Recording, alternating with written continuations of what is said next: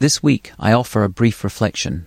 Sitting at JFK, drafting these words while Descript's AI creates an overdub of my voice, I prepare for a sorrowful journey. I'm on my way back to the UK to bid farewell to my beloved mother who passed last week. My mother's journey spanned a robust 92 years, a life well lived and genuinely cherished. Although departed, her memories remain. Her words can still be heard and her sage advice resonate inside of me. However, her death has certainly brought me face to face with the unyielding march of time, revealing how quickly the sands of our lives slip into the bottom bulb of existence. Roman philosopher Seneca once said, It is not that we have a short time to live, but that we waste a lot of it. Life is long enough, and a sufficiently generous amount has been given to us for the highest achievements if it were all well invested. Unsurprisingly, the coming days I will take time to pause and reflect on my own life, the time I've spent to date, and how I intend to utilize the time with which I'm still blessed. Tim Urban, in his timeless post The Tail End, movingly depicted the limited time we have with our parents once we leave home.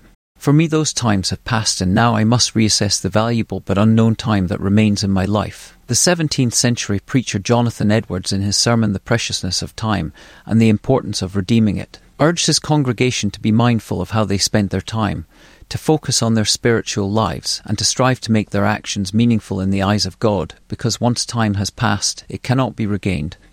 Regardless of faith or beliefs, this is indeed timeless wisdom, and a reminder not to simply chase joy but seek purposeful endeavours. The time is always right to do what is right. Therefore, it's in these times of mournful reflection that one takes time to think more deeply about time. Psychologist Philip Zimbardo proposed an optimal temporal mix that blends a positive past view with a future oriented life goal and a joyful present perspective. The mental agility to shift between these views is vital to success. My friend and recent guest Don Smith would probably describe it as simply as living in a process of emergence.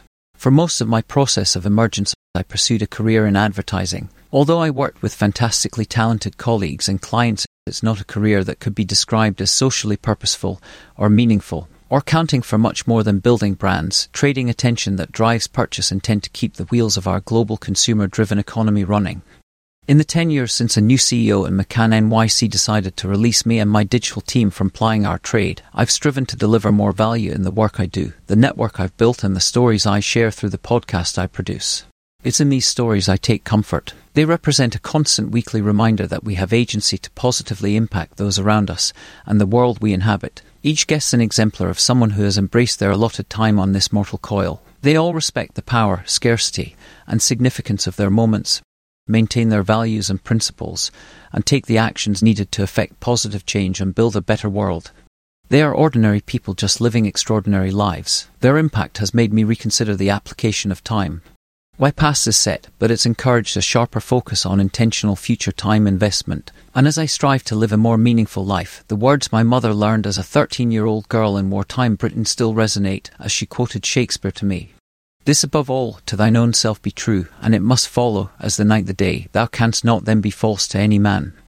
Goodbye, mum. Rest in peace.